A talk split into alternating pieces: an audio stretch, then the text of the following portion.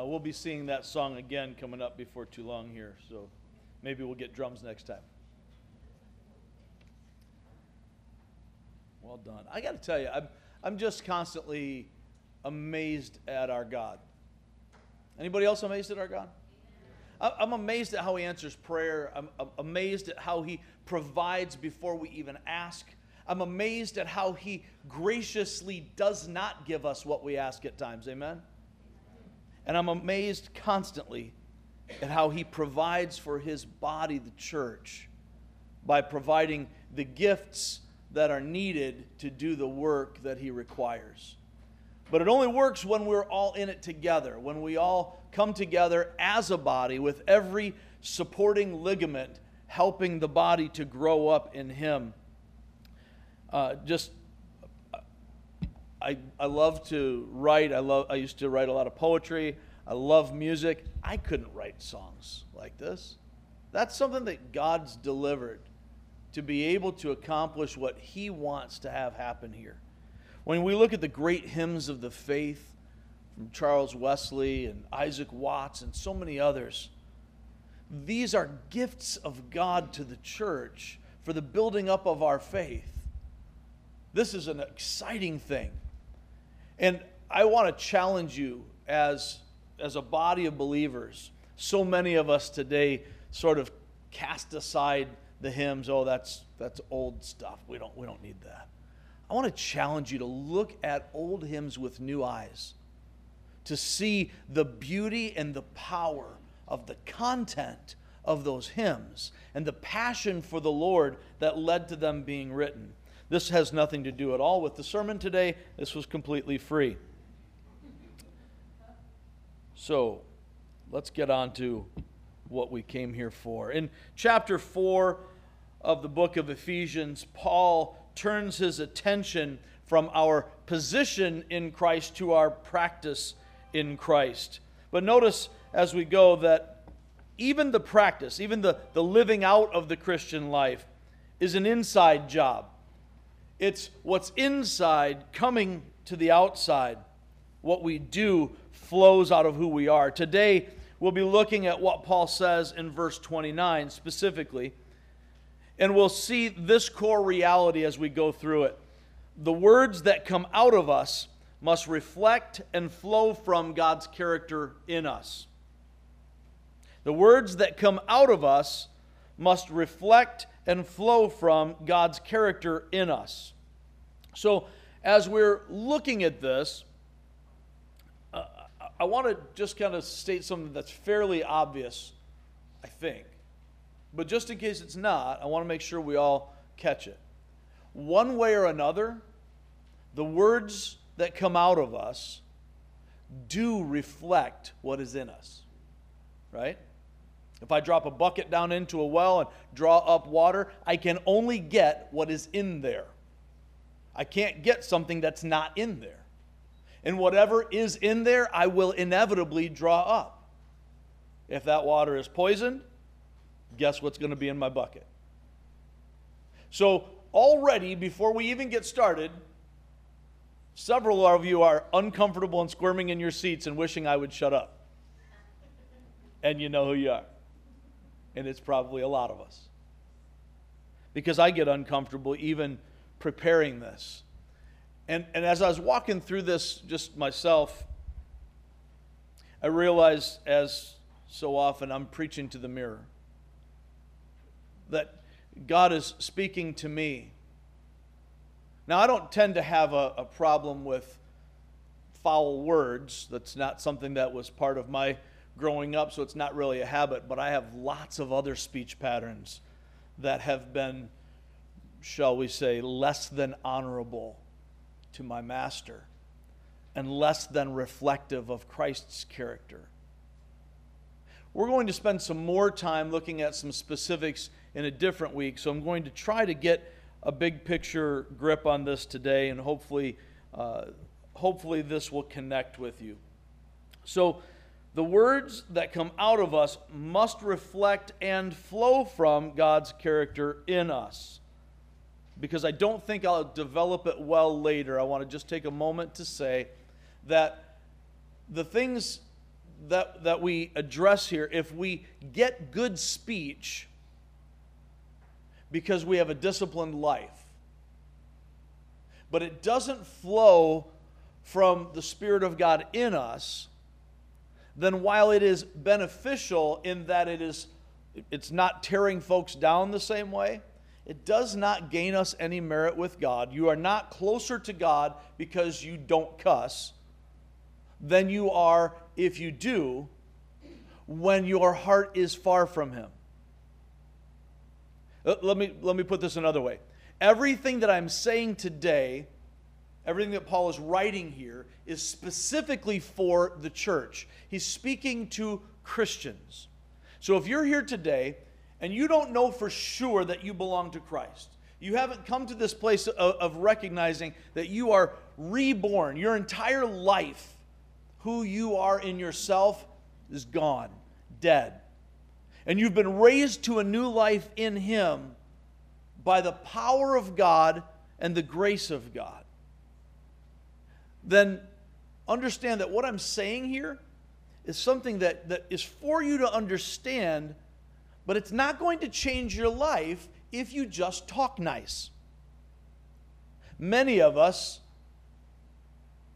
many of us, even right now in this room, are good at controlling what comes out of my mouth by putting a cork in it while it's still boiling up inside. Right? You know what I'm talking about? Have you been there where those words want to come out and I'm, I'm, I'm biting my lip because grandma's here. We don't want that to happen, right? But if I'm alone, it might come out. But I'm going to control myself. I'm going to get that willpower. Oh, don't say that. The whole time, the thoughts are still there, bubbling and boiling inside. I'm not going to say that to that person because that wouldn't be nice, but I'm going to think it. Well, I'm, I'm going to type out that, that tweet or that Facebook post, and I'm going to hit delete because that could blow back on me. So, that, you know, that's not, that's not good. But I didn't hit delete in my heart. I'm still holding on to that. We talked about removing resentment previously. Uh, I want to suggest to us that all of these things interact together. Over the last three weeks, we've looked at Paul's specific admonitions about putting off the old self, taking out the trash, and putting on the new, walking worthy of the calling we've received as God's chosen and adopted children in Christ. Let's just back up real quickly and review. Look at Ephesians 4, verse 1. Paul writes, As a prisoner for the Lord, then, I urge you to live a life worthy of the calling you have received. And then he goes on to detail that. So remember, the first three chapters, Paul has established our identity in Christ, who we are, our position, what God has done in us. He, again, he's writing to the church, he's writing to believers, those who are called the holy ones, those set apart for God by faith in Christ. And he says, if you're in Christ, if you're a believer, if this is the, if this is your heart, here's why. It's because God has chosen you and he has adopted you. He set his affection on you. Not because of anything you did. Heavens no. But because of his grace toward you. Because the love of God is so vast the love of Christ toward us is so high and, and just deep and wide and long and overwhelming and indescribable that his love pours out onto his people. And he took his people out of who we were and built us together to be his dwelling place, his temple we were dead in our sin. All of us, no exceptions. Nobody was better than somebody else. In case you thought that that, that super nice lady who came to Christ did so because she was better than you, no, not at all. When you're dead, unlike in The Princess Bride, you're all the way dead, right? There's no part way. You're not kind of dead. In our sin, we are dead. In fact, he says in, in chapter 2 that we are by our very nature objects of wrath. Another rendering says that we're children of wrath and really highlights that difference between being children of God, adopted by his choice, and children of wrath by our nature. That's an important parallel to see. We are not, by our nature, children of God. We're not born of God the way Jesus is, as the only begotten, the only natural Son of God. The rest of us, when we're born again, when we are born of God, it's by His choice, and we're adopted by Him. By grace. Through faith, we take hold of it by believing it, not of works. So there's no room for boasting. But in this, if you have seen it and you have taken hold of it and you have become His, He calls us His workmanship, His masterpiece. Now, with that picture in our minds, we need to be seeing, for one, as Paul says, I urge you to walk worthy of the calling you've received, to live a life that is worthy of this calling. You're not earning it, you're not impressing God, you don't get to religion your way into heaven, but because you have been made His child, live like it. Live like who you are, not like who you were. So then he continues. Excuse me. We move down to verse 17 of chapter 4, he says, So I tell you this and insist on it in the Lord, that you must no longer live as the Gentiles do. Now, Paul's gone to great lengths to make sure we understand there's no difference between Jew and Gentile in Christ. So he's referring to those who were Gentiles prior to being in Christ, those who were living apart from the Lord. You could, for your own purposes, put in there the word unbelievers or pagans or heathen. Those who are not interested in following God, who do the natural thing, following the flesh, as he said in chapter 2, whether you realize it or not, you're under the dominion, the rule, the control of the one controlling this world the rebel, the squatter, the devil. When I do what is natural to my flesh, I am living under the control of my enemy not under the control of the Lord. And that's our natural state. Jesus said in John 3:18, every one of us stands condemned already. You don't have to choose to reject God, you already exist in rejection of God. The only thing that saves us is believing in the name of his one and only Son. Putting our hope there. He is our parachute. We have no other hope. Now, Paul's saying here in verse 17, don't live like that anymore. That's who you were in the futility of their thinking. Verse 18, they're darkened in their understanding and separated from the life of God because of the ignorance that is in them due to the hardening of their hearts. Having lost all sensitivity, they've given themselves over to sensuality so as to indulge in every kind of impurity. And they are greedy for more. The NIV says, and they are full of greed, but the implication here seems clear that they have a continual lust for more and more of their natural satisfaction, pursuing my way instead of God's way. He goes on in verse 20 That, however, is not the way of life you learned you Ephesians.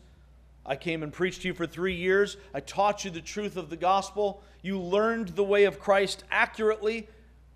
That's not the way of life you learned when you heard about Christ and were taught in Him in accordance with the truth that is in Jesus. You were taught, with regard to your former way of life, to put off your old self, to take out the trash. That's not you anymore, which is being corrupted by its deceitful desires to be made new in the attitude of your minds, to put on the new self, created to be like God in true righteousness and holiness. So he hits that, that nail again here in verse 25. Therefore, each of you must put off falsehood. There's a putting off, there's a removing in these things. Don't do that, do this. And speak truthfully to your neighbor, for we're all members of one body. In your anger, do not sin. Do not let the sun go down while you're still angry. Do not give the devil a foothold. Anyone who's been stealing must steal no longer, but must work, doing something useful with their own hands, that they may have something to share with those in need. Now, as we've walked through this over the last three weeks, we've explored the reality that there is more to this than just the doing of the things. It's not just change your behavior, it's that your inner person, the reality of who you are, is in Christ. Therefore, these things don't belong to you anymore. Those are clothes tailor made for your old life and they don't fit you now. Get rid of them, put them off. Let the new you be on display. Let the new you shine through, if you will. And as, as Paul is saying this, we saw the first week that, that we are to put off falsehood, we are to dump dishonesty. We got to get that out of us. And it's more than just an overt lie, it's a dishonesty in our heart that manifests itself in many different ways. Fix that, dump it. It's not you anymore. And then we, we talked about removing resentment. You're going to be angry. That's going to happen. You're going to have emotions, but don't let your emotions drive. Don't let them take control of you. When you harbor that anger, when you hold on to that, when you refuse to let it go, you're putting the devil in the driver's seat of your life. You're giving him a foothold, a place to have control of you. Remove that resentment. Last week we talked about this idea of getting rid of greed. It's more than just stealing something that is yours that you know I see that you've got uh, you know something I want a custard filled donut and I sneak up and snatch it right? We can all recognize that that is stealing of the most heinous kind when you're taking my custard filled donut. But we don't look at the attitude beneath it. In the Ten Commandments, stealing is there, but the greater command is don't covet. Stop lusting after that which does not belong to you. And we steal many things, including stealing God's glory when we try to live righteously apart from Him. There's an inside element to all of these things, and we have to recognize that these clothes don't fit us anymore. This is the trash still in the trash can, stinking up the kitchen. You got to take it out. You got to get rid of that stuff. Because what's inside doesn't match we got to get this right. And so, as we look at, at those connections here, we can recognize that, that those first three seem pretty big, right? Considering that they, they all find their home in the top 10 list of commandments, right? So, you know, we see this uh, looking at, at, at verse 25 don't lie. Okay, we see that in the top, top 10 there. Thou shalt not lie, okay? Thou shalt not bear false witness. That's pretty clear. Must be a big one because God's got it on the short list. What about the anger? Jesus said that anger in your heart is like murder in your hands. Well, we see thou shalt not murder in that top 10. That's pretty clear. And Jesus said very clearly in his Sermon on the Mount you heard don't murder, but I'm telling you, if you hold on to that anger with your brother, you're guilty of murder the same as the guy that did it in his hands, that actually killed him, because you've killed him a thousand times in your heart. Oh, I would never do that. I forgive them and I love them. Sure, you do. That's why you keep talking about them. That's why you won't let go of that thought. That's why, even though you would never wish any harm to come to them, you get a little bit of a spark when you see them pulled over on the side of the street by that police officer. Serves them right. Oh, wait, I forgive them. It's an inside thing. And we can recognize it when we're honest. The greed, the stealing, is covered a couple of times. Thou shalt not steal, thou shalt not covet. But what about our words? That doesn't seem like as big a deal. In fact, I've heard I've heard Christians those who at the very least wear the jersey who belong to the church, even those who stand and teach others, said God's really not concerned with the things I say. Cussing's no big deal, right? Doesn't really matter. I can have all my sarcastic, snarky jokes at someone else's expense. That's not, that has nothing to do with my faith. The put downs, that's just funny. And yet, excuse me, and yet the Bible has a lot to say about our speech, our communication, our words. The book of Proverbs is flooded with the idea. And Jesus was pretty clear that there is no just when it comes to our words.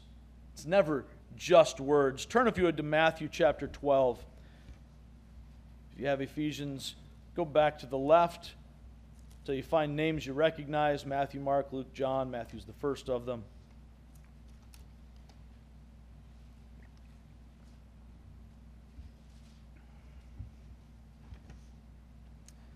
Matthew chapter 12. Many of you have some red letters in your Bible.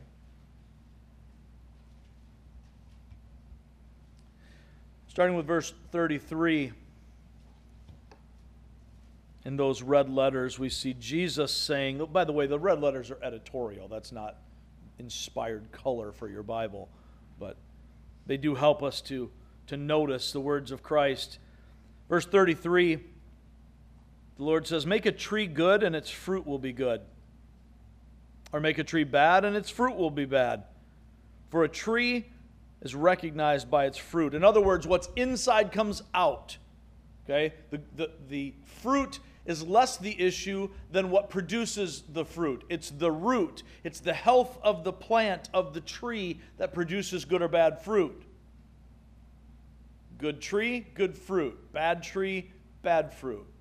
Conversely, when you see good fruit on a tree, you can know that there is a basic health to it. When you see bad fruit, you can recognize that's not normal, that's not right. There's either something wrong with the plant or there is something from outside destroying that fruit. But the fruit and the tree go together from the inside. But notice what he says next, verse 34 You brood of vipers. He's speaking to the religious leaders who are accusing him and, and trying to trap him and accusing him of, of uh, casting out demons by Beelzebub. And he says, You brood of vipers. Jesus is really soft spoken, isn't he? Can we just put to bed this whole Jesus is the nicest guy in the world lie? Jesus did not try to be nice.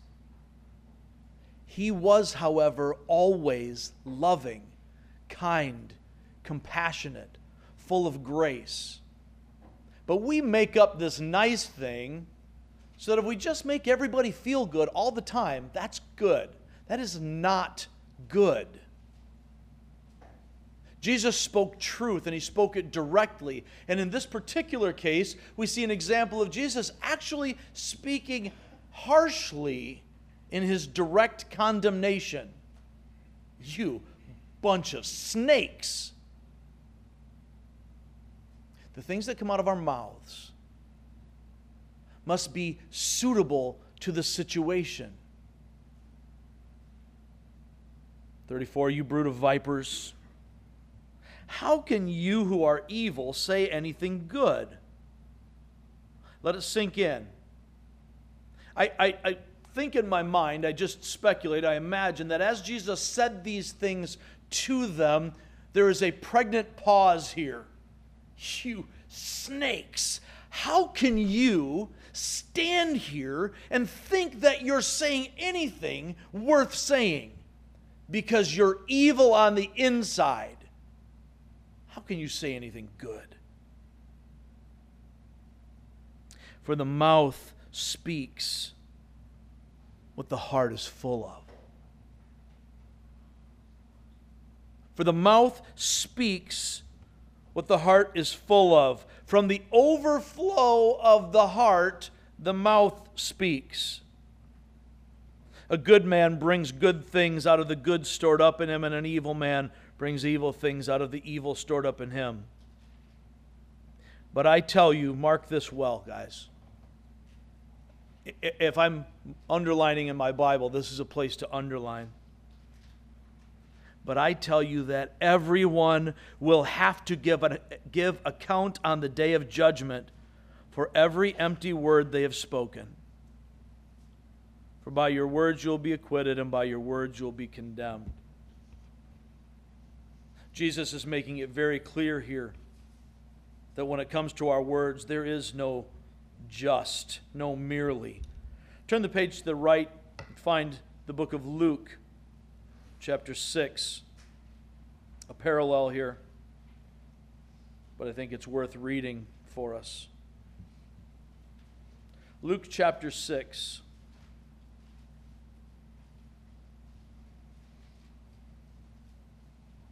Jesus says it pretty concisely here, verses 43 to 45. No good tree bears bad fruit, nor does a bad tree bear good fruit. Each tree is recognized by its own fruit. People do not pick figs from thorn bushes or grapes from briars. A good man brings good things out of the good stored up in his heart, and an evil man brings evil things out of the evil stored up in his heart. For the mouth speaks what the heart is full of. Turn farther past Ephesians to the book of James. James comes right after Hebrews, right before Peter's letters. They get kind of skinny toward the back of your Bible. James chapter 3.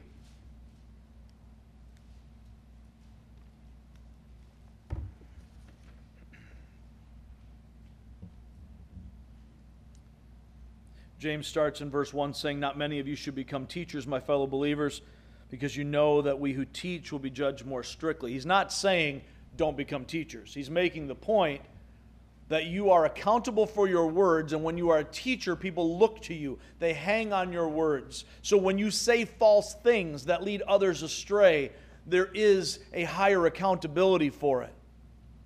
Those who teach are held more accountable.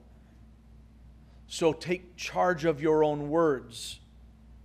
We see that play out in the context as it follows. He says in verse 2 We all stumble in many ways. Everybody. Anyone who's never at fault in what they say is perfect or complete, able to keep their whole body in check. When we put bits into the mouths of horses to make them obey us, we can turn the whole animal. Now, my daughters show horses, or my youngest daughter still shows horses. Some of you have, been in this situation. And she got a new horse this year. I thought her last horse was big. This horse's head weighs as much as my daughter does. You know, it's just, I'm like, I don't even know how people do these Clydesdales and draft horses. These are behemoths, right? So Redford's a big, he's a big old dog. And yet my little tiny daughter can get on him, put a bit in his mouth, and make him go where she wants him to go. There's a lot of power in that little bit with this big animal. When we put bits into the mouths of horses to make them obey us, we can turn the whole animal. Or take ships as an example. Although they're so large, now picture in your mind sailing ships, right? It, it applies to, to any kind of a ship, they work the same way. But picture a big sailing ship, right? Although they are so large and are driven by strong winds, they are steered by a very small rudder wherever the pilot wants to go. Likewise, Just like the bit, just like the rudder, the tongue is a small part of the body, but it makes great boasts. Consider what a great forest is set on fire by a small spark. The tongue also is a fire, a world of evil among the parts of the body. It corrupts the whole body, sets the whole course of one's life on fire, and is itself set on fire by hell. Do you think it's a big deal? I mean, this is, this is pretty strong talk right here. James, the half brother of Jesus, same mama, different daddy. James grew up with Jesus, learning the same things. He later becomes the leader of the church, the pastor of Jerusalem. He knows what he's talking about. Not to mention the fact that this is inspired by the Holy Spirit through his pen. And so, as James is saying this, he's not messing around. He says, Your mouth has power. And that power is dangerous. I love that he uses the example of fire because fire is a powerful, helpful, life giving thing. But when handled wrongly, when it's not handled judiciously, and it's out of control, it is among the most destructive forces imaginable. Ask anyone from California. Fire is powerful, so is our speech, our tongue, the things that come out of our mouths.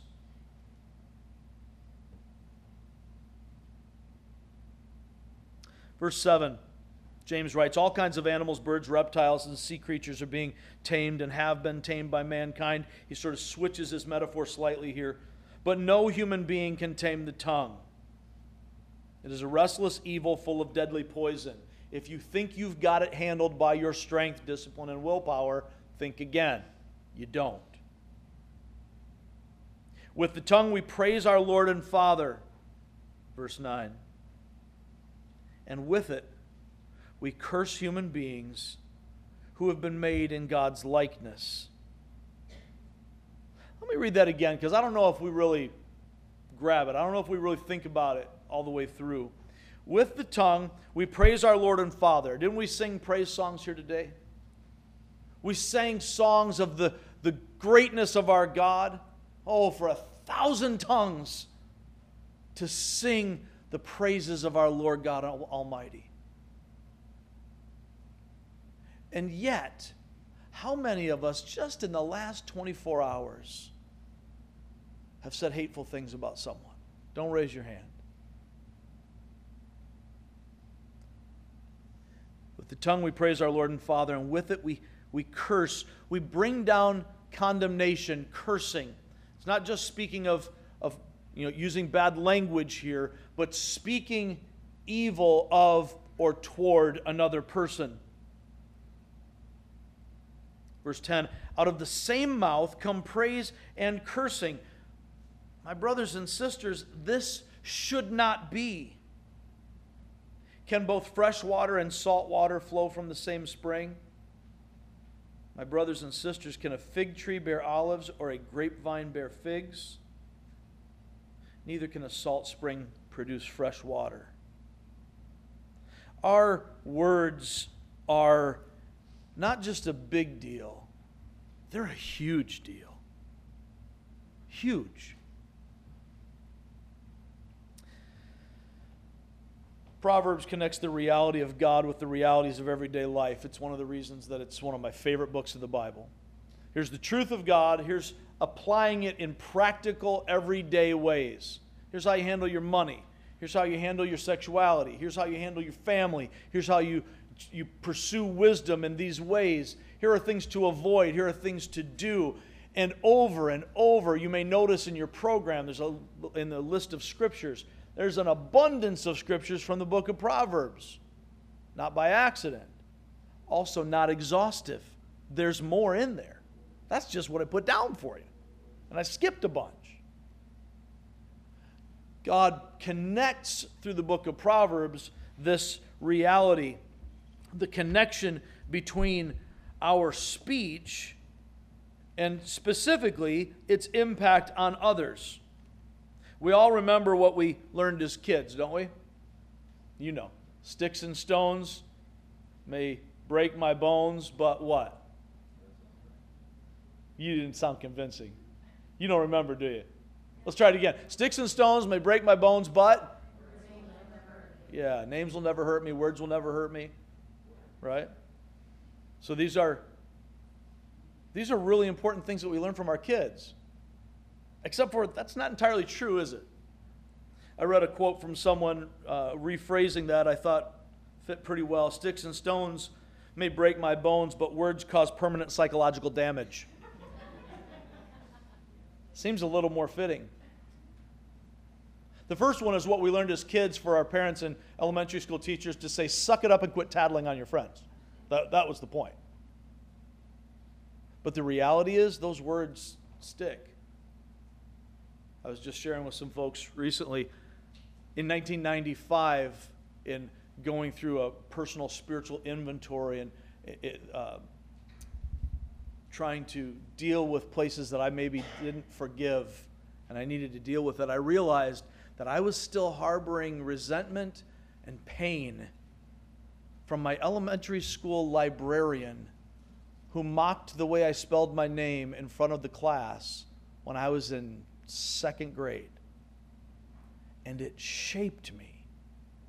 Now, that sounds like a silly little thing, doesn't it? What kind of a petty thing to bother me? But without thinking of it consciously every day, it was in my mind and deep in my heart. And I needed God's Holy Spirit to ferret that out and allow me to forgive that so that I could move on and take hold of my own faculties. Words have a lasting, powerful impact. So when Paul is talking about this in Ephesians 29, he is bringing to bear on this both elements of the inside job coming out and the impact of our words on others. But wait, there's more. What do we see in Isaiah 6? When Isaiah has this vision of the Lord and he's overwhelmed by the holiness of God, as he's seeing these burning, flame being angels flying around, too ashamed before God, these perfect, burning ones, that's what seraphim means, too ashamed before the holiness of God, they're without sin, bear in mind so much so that they cover their faces and feet in humility before him. As they are speaking the praises of God, calling out the thrice holy character of God, the fullness of his holiness, Isaiah is dumbstruck. We overuse the word awesome. This is truly awesome, awe inspiring he sees this, and the only thing that he can do is fall on his face and say, I am dead, I'm dead, I'm, I'm ruined. Why does he say that? Because I'm a man of unclean lips from a people of unclean lips. What was he talking about? Why did, why did this impact him so? And why doesn't he say unclean hands or any other body part? Why does he focus on the unclean lips so much? And why, when God demonstrates his atoning forgiveness by having this burning angel take a coal from the altar, which, let it sink in, that this is too hot for the burning angel to touch in its holiness toward God. The burning angel uses tongs from the altar to take this coal and to cleanse Isaiah by touching his lips with this. He touches his lips. Our words reflect what's inside of us. And the way we speak, the things we say, give glory or steal glory from God if I don't get my speech right, I'm not going to get anything right. And if I get my speech right, according to what James tells us here, everything else is going to follow. Because for me to get my speech right, if the Bible is telling the truth, and we know that it is, I can't fix that myself. It has to be an inside job from the Holy Spirit living in me, taking hold of what's inside and changing it so that the things that come out of my mouth are no longer uncontrolled, unholy, silly, unhelpful, selfish things. In researching for this, I came across a, I came across a book by a man named John McWhorter. John McWhorter is a liberal atheist, but he's one of the preeminent linguists of our time.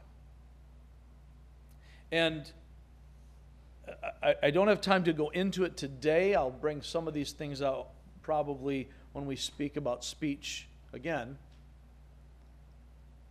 But he talked about the fact that there is something in us, something visceral, something gut level that sparks when we use what he refers to as curses or swears or foul language. It actually uses a different part of the brain. Most of our speech comes from the left side of the brain and is logical. But when we, when we watch a scan of the brain, it lights up the right side when we let fly an expletive. There's something different, something deeper. All of this comes together to give us a picture that what comes out of us flows from what is inside of us. When Jesus said to the religious leaders, It's not what you eat, it's not what goes into you that defiles you, it's what comes out of a man that defiles him. That's the principle he wants us to see. What is in comes out. All right, time for us to start filling in some blanks. Let's start moving forward. We got three general areas we want to look at, look at as we have. I will not have you look up a lot of scriptures during this uh, portion so that we can move through it. But you will want to be checking out uh, some of the scriptures that have been listed for you. And I'm going to do my best to resist the craving to turn to them because even as I'm saying this, my fingers already want to start moving. But we're going to look at reflecting the, real, uh, the reality of Christ. We're going to talk about how we break God's heart with our words. We're going to take a look at what it means for us. How do we, how do we put on a life that fits? First, reflecting the reality of Christ. We reflect the reality of Christ when our words help others see his character in us. We reflect the reality of Christ when our words help others see his character in us. Remember, as we're getting into chapter 4, we're getting into the practice of what Christian living looks like. It's all standing on the foundation of the first three chapters that tell us who we are in Christ. It's Christ that makes the change. I no longer belong to myself, as 1 Corinthians 6 tells us. I've been bought at a price, I belong to Him. So, the right response in light of everything that God has done is Romans 12:1 to make myself a living sacrifice for him. He's Lord. He calls the shots. What I'm doing is drawing from the well of the Spirit of Christ in me, the Holy Spirit that has sealed me for redemption. I'm drawing from that well so that His character comes out through me because I already know my character is what got me dead in the first place. My character is that salt water, it's not in that well anymore. The problem is we don't really have a delete button on our brains, right? So every once in a while, a little bit of the old residue falls into the well, and we got to we got to deal with that. So when we sin, as Paul says in Romans 7, it's not us anymore. It's sin still dwelling with us, still, still here. I still carry this body around. I still have the habits of my mind. It took me my whole life to get this messed up. It doesn't get unmessed up in my practice immediately. that takes the rest of my life for the Holy Spirit to perfect. And He will. So, if I'm going to reflect the reality of Christ, my words, the things that come out of my mouth, the things that come out of my fingertips into a keyboard or a phone, all of my communication, my speech needs to look like Jesus. So that when people see me, they notice a difference. And it's not just, hey, he used to use that word and those words and filth, foul, filthy, filthy, terrible, McNasty stuff coming out of your mouth. Yes, that, but that's kind of low level stuff. It's that the gossip is gone and the slander is gone and the meanness is gone. The snarky comebacks are gone. There's a, I'm not going to get into the, the difficulties with it, but uh, back in the 90s, some of you remember the 90s, there, was a popular movement that came out of the Charles M. Sheldon book, In His Steps, which I recommend. It's a tremendous book. There's some downfalls, but it's a tremendous book. And Sheldon put forth the, the proposition that, that we ought to try in this novel try living making every decision by asking what would jesus do now the downfall is that of that is you got to actually know what jesus would do which is difficult unless you've actually seen what he did in the scriptures but the principle still remains as we apply that, it became very popular in the 90s, and you remember the kids had the bracelets and the shirts and WWJD and all that kind of stuff. And it became very behavioral, and that's the downside. But the reality of it is that's a pretty decent measure of some things. The way I speak, is that something that Jesus would say? When I'm insulted, would Jesus respond the way I want to respond? That thing I want to post on, on my social media, is that something Jesus would post if he were posting on social media? That favorite word that comes out of my mouth, can I picture that coming out of the mouth of Christ? If I'm going to reflect the reality of Christ, then my words need to help the people around me see what he is like and see the reality of Christ in me. It needs to reflect Him and help others see His character in us. So, how is it that we break God's heart with our words? Again, this is specifically for believers. Notice in, excuse me, uh, we're looking at verse 29, but look at what, what happens in verse 30. And really, the rest of the chapter.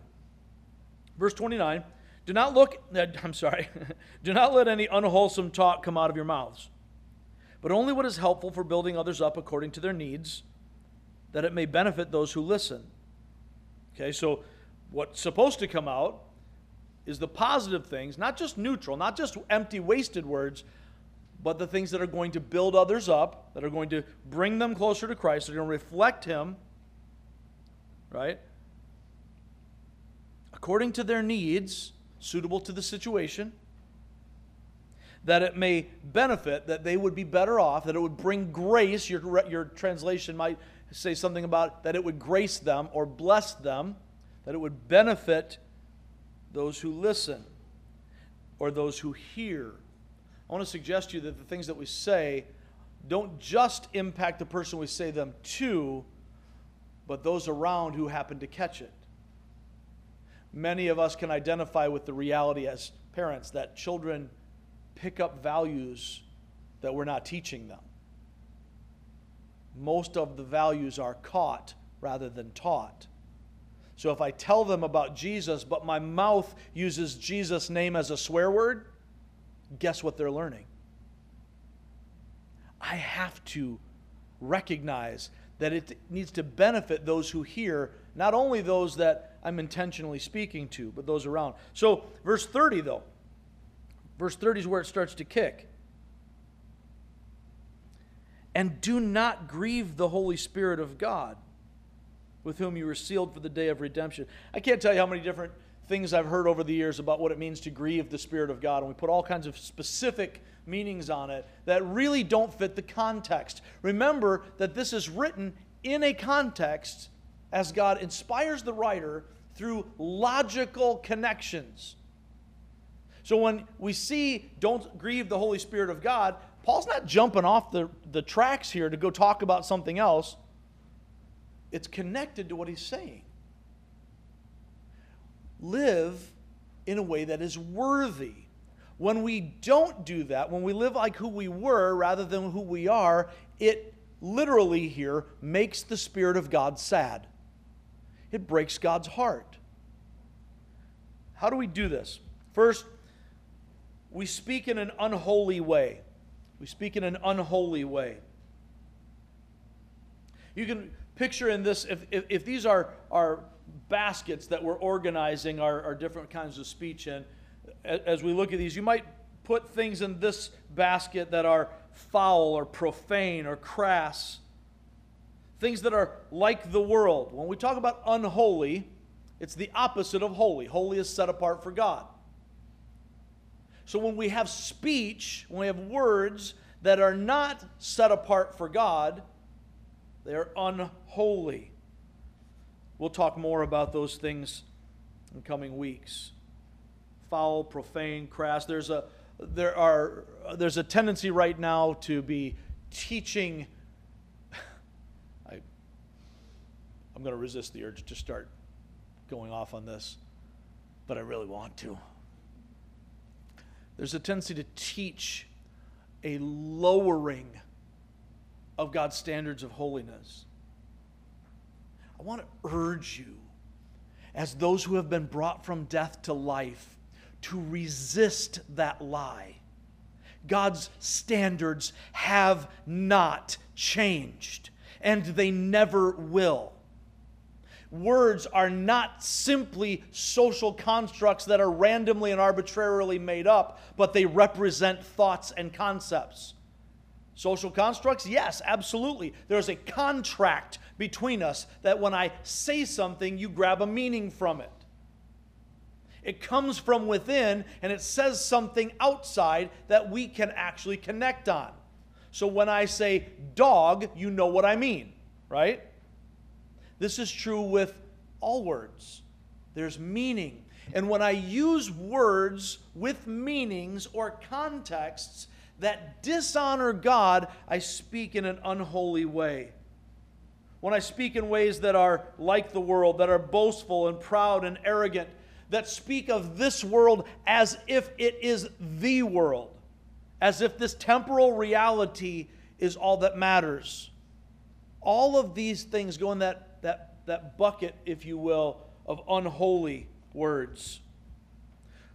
I break God's heart with my words, not only when I speak in an unholy way, but when we speak in an unhelpful way.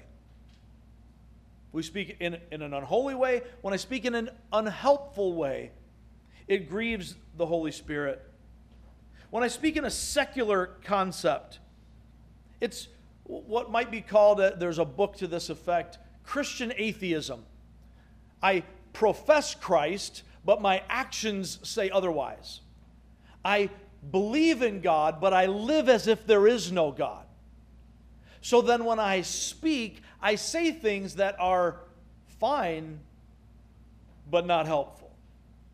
I am leading people to believe that their life is okay in this world and that's all there is, no matter what I say on Sundays we see this, by the way, in, in so much uh, uh, of education and, and politics and so many settings. You can have your religion here in this box, but we all know that truth is really here.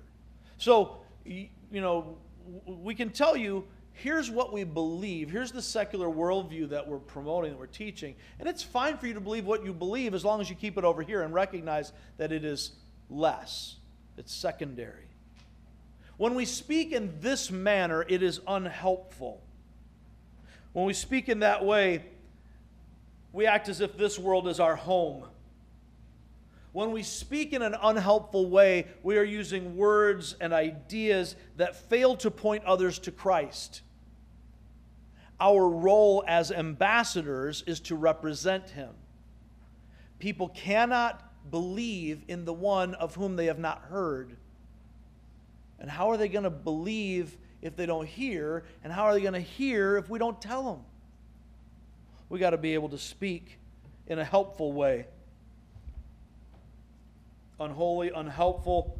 Next, we see that we break God's hearts, God's heart with our words when we speak in an unloving way. When we speak in an unloving way. Words that are selfish, harsh, vengeful, biting. These are words from the flesh. My flesh, in its nature, is unloving.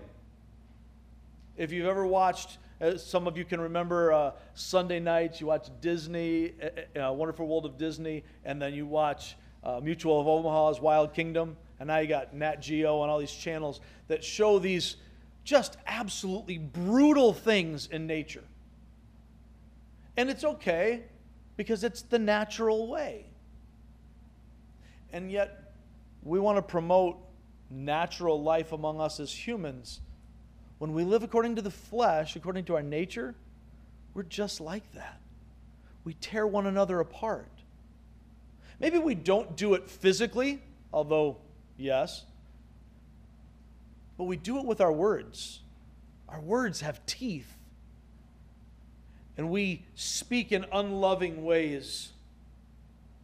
I focus my words according to my feelings, my sense of justice, over the feelings of others or God's word. There's a difference between niceness, making everybody feel good all the time, whether it's relevant or not, and kindness. Kindness, saying what needs to be said when it needs to be said in a way that is loving and compassionate and takes their feelings into account. Niceness might mean I never talk to you about Jesus because I don't want to offend you. Kindness means I'm going to tell you that you're going to hell and you can be saved. And I'm going to do it in a way that is motivated by my love for you and demonstrates a loving tone because I love you too much to let you go to hell without a fight. We speak in an unholy way, we speak in an unhelpful way, we speak in an unloving way. Fourth, we speak in an untruthful way. We spent a lot of time on this recently, so I won't spend time on it today. But our mouths are vessels of deceit. Much of what we see about our speech in the book of Proverbs focuses on dishonest talk, misleading talk, taking advantage of others' talk. When we speak in an untruthful way, we break the heart of God. Fifth, we speak in an uncontrolled way. We speak in an uncontrolled way. This is the one place I want to have you actually turn in the scriptures to 1 Corinthians. You're going back to the left. 1 Corinthians chapter 14. It's an interesting placement in my mind, anyway. Maybe it's not interesting for you. You may not have noticed this before, but 1 Corinthians 14 comes immediately after 1 Corinthians 13. Shocking, eh? So, 1 Corinthians 13 likewise follows on the heels of 1 Corinthians 12. See, my math is awesome right here. 1 Corinthians 12 is talking to the church about not getting along, having jealousy toward one another, criticizing one another because I want these gifts and you've got them. And I, how come she gets to sing a solo? How come, how come they get to be in charge? And they got all kinds of fighting and backbiting going on. And so Paul addresses it the same way he does with the Ephesians, only this is a correction. And he says, Look, you're all part of one body. Your body's not all made up of hands. Can you imagine? I mean, look, this is like a, a some kind of a Salvador Dali nightmare kind of thing, right? Just all these weird, surrealist pictures come to my mind. If you were all hands, how messed up would that be? but you need all the rest of your various 2,000 parts, as the old commercial said. So he gets into that in chapter 12. Then he says, you know, in keeping with this, because we're one body with many parts, and we have all these gifts that God's given us for the building up of the body, let me show you the most excellent way. Let me tell you how you get along within the body. And then he goes into what is one of the most familiar passages in Scripture, usually out of context. We call it the love chapter, and we, we read it at weddings, and we put it on greeting cards and, and mugs and all these different things. But what he's talking about in 1 Corinthians 13 is in light of how you can't get along, let me tell you how you can. With a love that reflects the reality of Christ. And immediately following this idea of the love that reflects the reality of Christ, we see chapter 14. My heading in the NIV, in the lesser NIV, the 2011 edition, if you know, you know, has the heading Intelligibility in Worship. The heck does that mean? See, I got to control my speech here as I say these things, euphemisms. Anyhow, let's read. Follow, follow the way of love, he says in verse 1 and eagerly desire the gifts of the Spirit. This is the context that came from chapter 12. Especially prophecy. For anyone who speaks in a tongue, speaking in these, uh, these unknown languages that, that they're dealing with, it, it, it, there's a lot of things we could talk about with that. Not the point. The point is, rather than in an unknown tongue that, that the people in the congregation don't know, anyone who speaks in a tongue does not speak to people but to God Indeed, no one understands them. They utter mysteries by the Spirit. But the one who prophesies speaks to people for their strengthening. All right, so again, echoing what he says in Ephesians, it's for the benefit of those who listen. In the context of this, he gives details about how this is supposed to look. Let's jump to verse 6. Now, brothers and sisters, if I come to you and speak in tongues, what good will I be to you? Unless I bring you some revelation or knowledge or prophecy or word of instruction. Even in the case of lifeless things that make sounds, such as the pipe or harp or guitar or drums or things like that, how will anyone know what tune is being played unless there is a distinction in the notes? Again, if the trumpet does not sound a clear call, who will get ready for battle? So it is with you. Unless you speak intelligible words with your tongue, how will anyone know what you are saying? You'll just be speaking into the air. Undoubtedly, there are all sorts of languages in the world, yet none of them is without meaning. Words have meaning. If then I do not grasp the meaning of what someone is saying, I'm a foreigner to the speaker, and the speaker is a foreigner to me. So it is with you. Since you are eager for gifts of the Spirit, try to excel in those that build up the church. For this reason, the one who speaks in a tongue should pray that they may interpret what they say. For if I pray in a tongue, my spirit prays, my, eh, but my mind is unfruitful. So what shall I do? I'll pray with my spirit but I will also pray with my understanding. I will sing with my spirit, but I will also sing with my understanding. Otherwise, when you're praising God in the spirit, how can someone else who is now put in the position of an inquirer say amen to your thanksgiving since they don't know what you're saying? You're giving thanks well enough, but no one else is edified. I thank God that I speak in tongues more than all of you. But in the church, I would rather speak five intelligible words to instruct others than 10,000 words in a tongue. Brothers and sisters, stop thinking like children. In regard to evil, be infants, but in your thinking, be adults. In the law, it is written, With other tongues and through the lips of foreigners I will speak to this people. But even then, they will not listen to me, says the Lord. Tongues then are a sign not for believers, but for unbelievers. Prophecy, however, is not for unbelievers, but for believers. So if the whole church comes together and everyone speaks in tongues, and inquirers and unbelievers come in, will they not say that you're out of your mind? You maybe have seen church services like that. It's like, these people are nuts. There's no chance I'm going back there. There's a lot of crazy going on. In case you're missing this, the point here has less to do with tongues than it has to do with crazy. He's saying, don't do things that don't help people. Don't speak in a way that people don't understand. Use your mind and take control. We're getting to the point here coming up. Verse 24 But if an unbeliever uh, or an inquirer comes while everyone is prophesying, they're convicted of sin. Speaking words they don't understand, not helpful. Speaking from God, the words of God, they're convicted of sin and brought under judgment by all as the secrets of their hearts are laid bare. So they'll fall down and worship God, exclaiming, God is really among you. He comes to the point, verse 26 What then shall we say, brothers and sisters, when you come together? Each of you has a hymn or a word of instruction, a revelation, a tongue, or an interpretation. Everything must be done so that the church may be built up. If anyone speaks in a tongue, two or at the most three should speak, one at a time, and someone must interpret. If there is no interpreter, the speaker should keep quiet in the church and speak to himself and to God. Two or three prophets should speak, and the others should weigh carefully what is said. And if a revelation comes to someone who is sitting down, the first speaker should stop.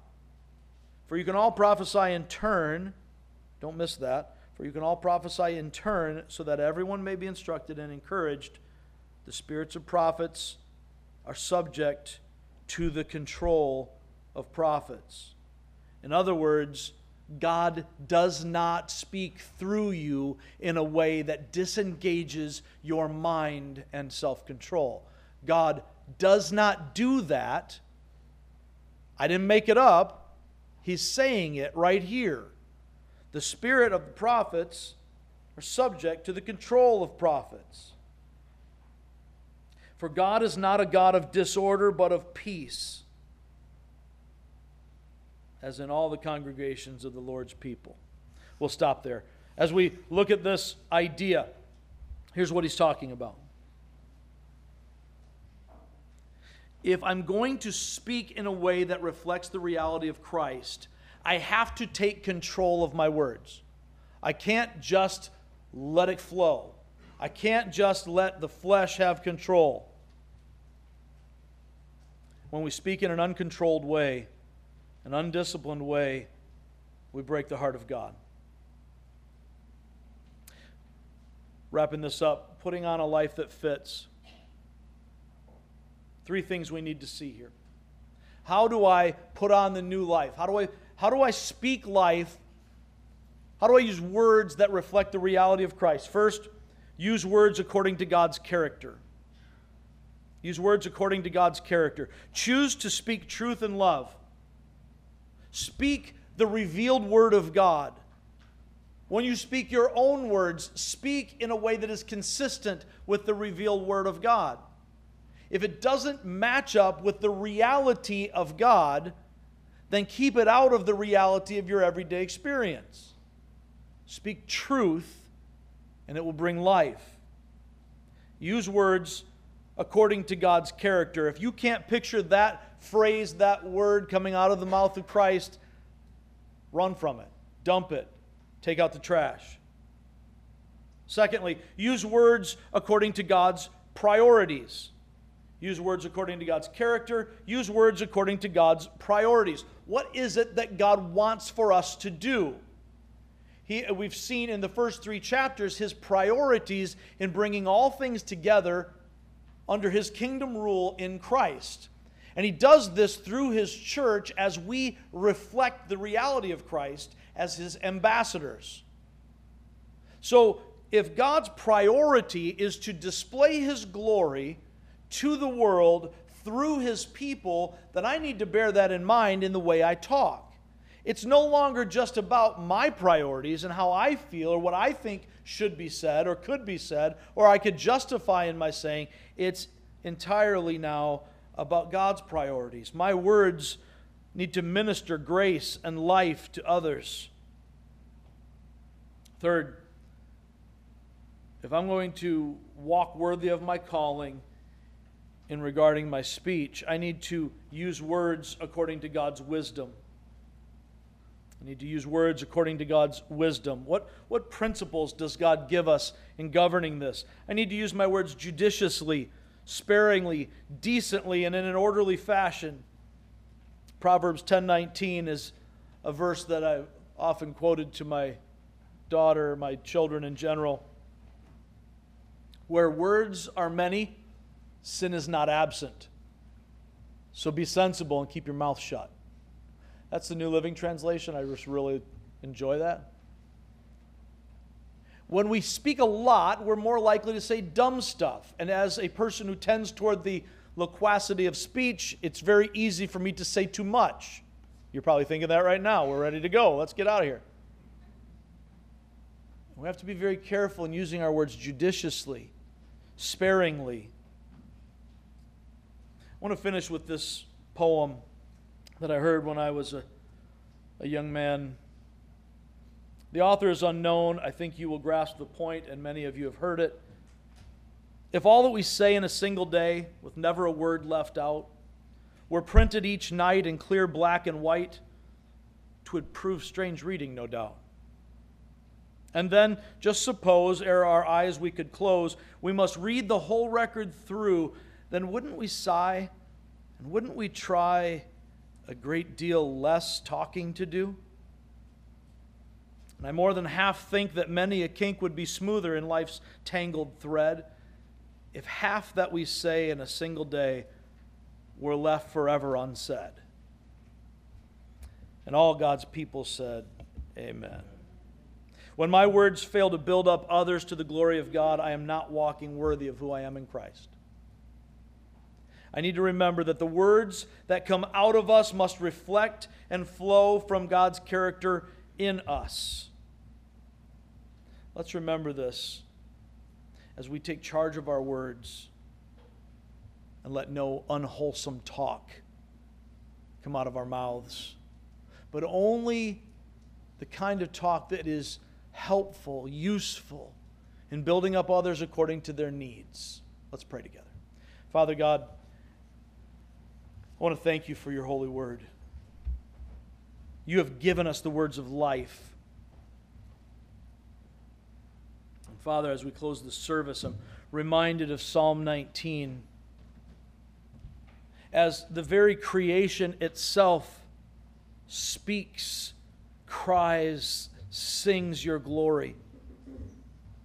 It doesn't have words as we do, and yet the speech is clear as the heavens declare your glory. But, Father, as the psalmist reminds us, your word is perfect. Your law gives life and it builds us up. You have revealed yourself not merely in the pictures of nature, but by words in the Bible that you have given to us. May the words of our mouths and the meditations of our hearts be pleasing to you, O Lord, our rock and our Redeemer. We pray this in the name of your Son, Jesus. Amen.